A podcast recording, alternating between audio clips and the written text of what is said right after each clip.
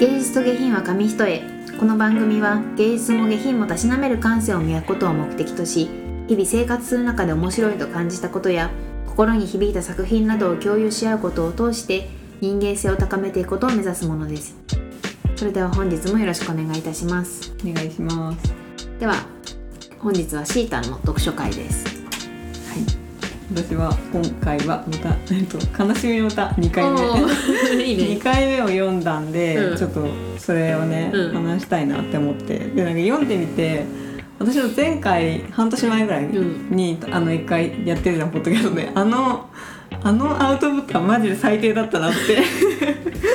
つくづく思った。なんかちょっと聞いてみよう。いやもうねあそう読まないって思ってる人は読聞聞いていいんだけどあのこれから私は本当におすすめの一冊なんだけど、まあ、あのネタバレっていうかさ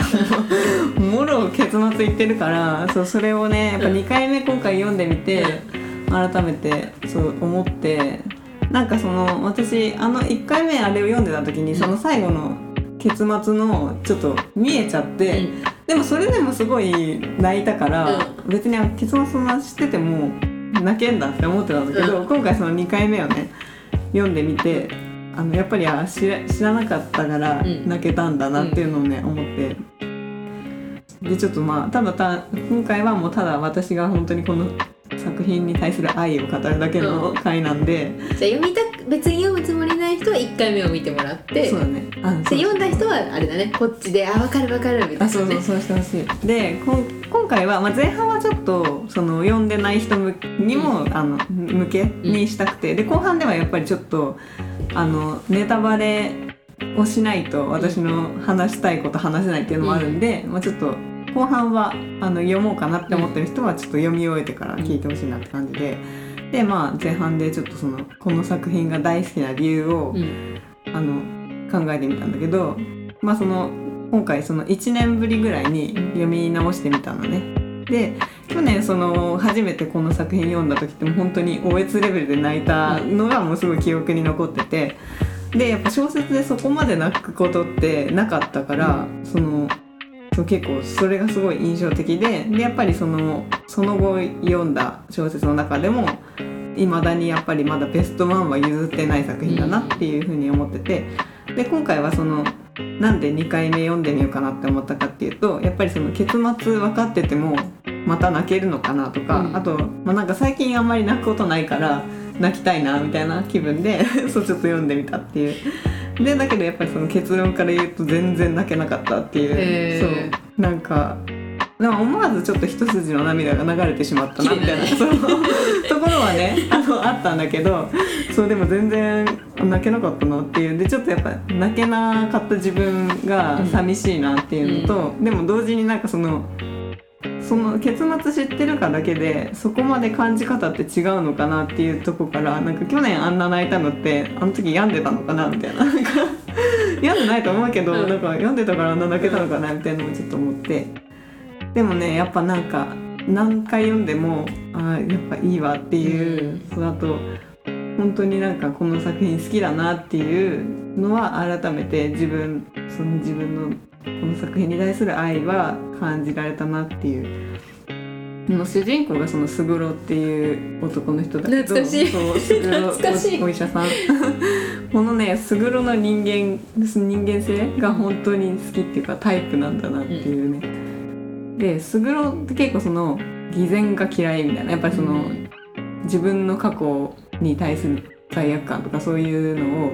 すごい感じている人だからその偽善が嫌いだっていうのをすごい言っててでやっぱり最近私本当にそのなんかあ偽善嫌いだなっていうのは思ってたからそう思ってて。でななんで嫌いかっていうとやっぱりその偽善ってその当人の利益みたいなものがちらついて見えるから見にくいなっていうふうに感じるんだと思うんだけどでなんでこんなにその嫌だって感じるのかなって思ったらなんか多分その沈黙の時に言ってたなんかその沈黙でそのロドリゴって主人公がそのフェレイラっていう別の、うん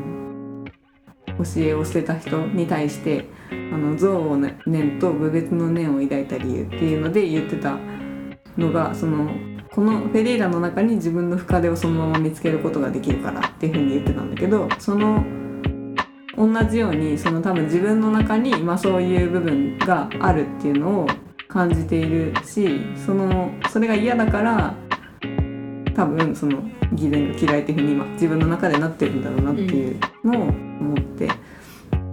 だからそのスグロがその偽善を嫌って誰の承認も求めずに淡々とその他人の痛みを分かち合ったりそっと他人に手を差し伸べる姿っていうのが私にはすごく魅力的に見えるんだろうなっていうのを読んでて思って。でやっぱりその読むたびに私もそのスグロの痛みを分かち合いたいとか和らげたいっていうのをやっぱ何度読んでも感じてしまうなっていうのがなんかすごい作品の魅力だなと思いました。で、まあ、ちょっとここからはその2回目を読んだら自分の成長に気がつけたっていうことが今回読んだ気づきでただそのここからちょっとネタバレがあるので読んでみたいなっていう方は読み終えてから読んでほしいんだけど、あ聞いてほしいんだけど。で今回その2回目読んでみて気づいた自分の成長っていうのがどういうことかっていうとその初めて読んだ時この物語のヒールであるなんかオリトっていうその新聞記者がいるんだけどそれにその人に対してもうそのただただ怒りの気持ちしか湧き起こらなかったのね。でも本当に恨みそうになるぐらいにだったんだけど。でそのこの物語では最後にそのスグロが自殺してしまうからでそのきっかけにもなったんじゃないかって思えるのがそのオリトなんだけどそのやっぱりそのオリトに対して「お前さえいなければスグロは生きていたかもしれないに」っていうのがやっぱり読んでて思うところでだけどその今回その2回目読んでみてこうちょっとそのオリトを案ずることができたっていうのが結構大きな気づきでやっぱりその何回読んでもそのオリトに対してうざいな嫌いだっていう気持ちはあるんだけどやっぱりそのスグロの死を聞いた時に動揺しているように見える描写っていうのが今回すごく印象的でで1回目に読んだ時は多分それってその私はそのスグロの死があの悲しすぎてそのオリトのことまで目がいかなかったのかなっていう。だけどその今回読んでみてそのオリトってその今までそこの物語までの中で結構その自分に不都合があると開き直ってなんか自分の都合のいいように解釈するような人なんだけどでもその最後のスグロの死を聞いた時にあのまたちょっと開き直ってるような考えを言ってるんだけどでもそれが結構その自分に自分のせいじゃないっていう風に言い聞かせてるような風に聞こえてで結局その,、まあ、その後は別にこのそこで物語は終わるからオリトのその後は分からないけどでもやっぱりオリトにとってそのスグロの死っていうのがすごく重い出来事になればやっぱりそのスグロと同じようにオリオリトもその罪悪感をずっと背負い続けて、まあ、いずれその自分を追い込んでしまうことにならないかなっていうそこをちょっと自分の中で考えれるようになったのはやっぱりその1回目に読んだ時には全くなかった視点だったから結構その2回読んで自分自身もそういうその憎むべき相手のこともちょっと考えれるようになってるのかなっていうのでちょっとなんか自分の成長も感じたなっていうそこがなんか、うん、1回目と2回目でちょっと違ったところかなっていう面白さだったなっていう。ただやっぱりその物語だからやっぱりそのなんだろうな。自分の身身にもし起きたら多分その憎むべき相手のことをそんなに冷静に見ることは多分できないだろうなとは思うけど、なんそういうそのでも多分その著者も折戸のそういう折戸のその後みたいなところを多分残していていたんだろうなっていうのを気づいてなんかやっぱり深いなっていうので地味に感動したっていうのとやっぱり読むたびにその別のところが見えるって思うとやっぱ何度でも読み返したくなるなっていうのを改めて思ったしでやっぱり何度読み返してもやっぱりスグロのこと私は大好きだし何もできない自分を不甲斐なく思うし本当に最後は行かないでっていうので心が動くからすごい作品だなっていうのを改めて感じました。やっぱりその表現力とか構成とかすごいなっていうのを改めて感じた感じの5月でしたね。5月だ。っ たなんか1回目読んだ時多分あんまりまだ小説そんなにいっぱい読んでなかったから、うん。なんかすごい長いな長い作品だなって思ったけど、なんかいろいろ読んだ読んでもう一回読んでみるとなんかこんな短かったんだ、うん。まあ一回読んで知ってるからかもだけどそう。なんか聞いててやっぱ小説ってすごいなって思うのが、やっうんぱ心が動かされる本ってすごいなうん、すごいね。な泣けるってね、うん。なんかまあアニメとか映画もそうだけど、でもね文章からね、うん。人を泣かせるってすごいね。情景が絵として見えないわけじゃないそうだよね。そうそう。何もないのにカラーでなんかね人が動いてるわけでもないのに言葉だけでねすごいよね。すごいなうん。小説でも。そう。でもつくづくなんか読んでて思ったのが、結構そのあのガストンってさ、うんうんうんいるんだけどガストンがその懐かしい。そうでガストン聞いたらちょっと美女と野獣のさそうガストン思いねガス出しちゃうトンってあんま聞かないよね。そうガストンがそうなんか悲しそうに笑ったとかね。なんかそれがすごいその顔ってさ自分でも悲しそうに笑ってみるとなんかこう気持ちわかるじゃん、なんかその悲しそうに笑うってあんまりしないから、うん。やっぱそういうとこから心がね動くにつながってくるんだな、うん。うんなんかががん患者をさ面倒見てるからこのスグロは。なんかその結構痛々しい描写っていうかそのなんか、もう包丁でえぐり取られるような痛さみたいな結構さ読んでてうわそうなんだみたいな。結構ね苦しいうん苦しいのもあるし。でもね心が動かされるのが心の豊かさにつながっていくんだろうねこういうのってね。ね。そうね。なんかあんまり想像できないのね。その自分以外の人間の、うん。なんか感じてることとかって、うやっぱ普通にまあ人と関わってたらある程度はあるかもしれないけど、なんだろうね。読むと余計にね。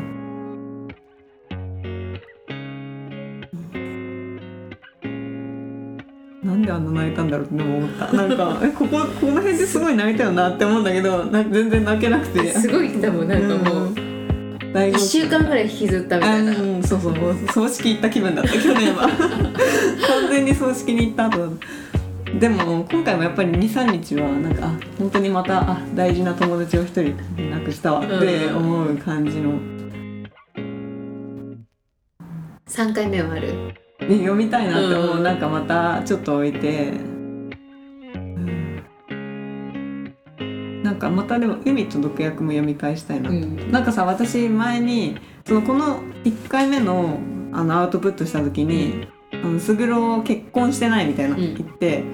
でその後に1回「海と毒薬」ちょっとまた読み返したらなんかそのスグロ結婚してるらしいぞみたいなのが出てて、あれ結婚したんだっけ？って思って思ってたんだけど「悲しみの歌」をもう一回読んだら多分あしてないな。だから多分だから「海と毒薬」は噂話だったのかなって感じ。なんかその辺のなんかやっぱつながりも面白いですそうそうそうなんか忘れてるそういうなんかいるようないらないような設定みたいなのもなんか改構やっぱ1年だと覚えてるね。なんかまだあこんなんあったなみたいな、うん。そうそう。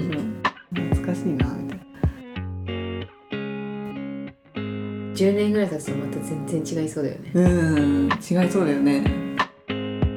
多分自分自身も人生の中でもっといろんな経験をして、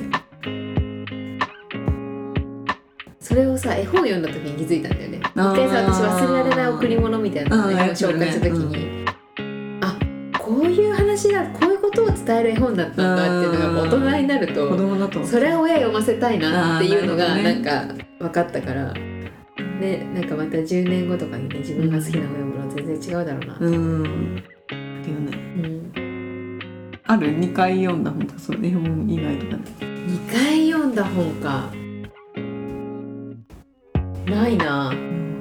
ないんだよねまだそう2回読んだもの、ね私も今まであんまり読まなくてでも2回読むように取ってあるのはある。基本全部メルカリで売っちゃうんだけどうん。取ってあるのはあの旅する旅をする気とあと一回紹介したパリで飯を食う。う。ん。であとどこかで満を持して紹介したいパリの国連で夢を食うああまだやってないんだまだやってない。そう。か。好きすぎてちょっとできないの、い。いねいいね。でもこの間あのじ深夜のねおちラジオでさ、聞いたらあの淳之介さんもあそうそう、ね旅をする気言ってて、うん。あちょっと読んでみたいなっていうの思った、でもやっぱ2回読むに値する本ってなんかすごいんだろうな、うんそのね読むたびにいろんな面が見えてくるってやっぱすごい技術だよね、なんか。そうだよね。一回で気づかせない、うん。気づかせないっていうか、うん。ねそうそうそう本当に気づかなかったもんな。そう1回目は多分本当にそのなんかその悲しみの感情が濃すぎて、その他のな何もなんかねそう見えない。読む読まなくて読む気がない人は1回目とこの前半までね。うん1回目ちょっとはもうもろネタバレ回な。ん。で、気になった人はぜひ読んでからまたこの後半戦をね聞いていそうって。ぜひ読んでほしいな。その感想をね、うん。Google フォームで。そうねお願いします、泣きたい人には、1回目は多分だ大号泣できるよ。テンションだってもう本当にズーって感じだったもん。あそうあの時しかも読みたての時代にやってるから。泣き終えた後。って感じのテンションだったのうん。覚えてるわ、でも悲しみの歌ってその帯あの本本屋さんで売ってる帯も、帯にもでっかく「涙が止まらない」って書いてあるそうだから多分じゃあみんな止まんないそうみんな止まらないと病ん でたわけじゃないんだそそうう多分ね泣けるやつ本当に泣けるやつだったんですよ以上です、はい。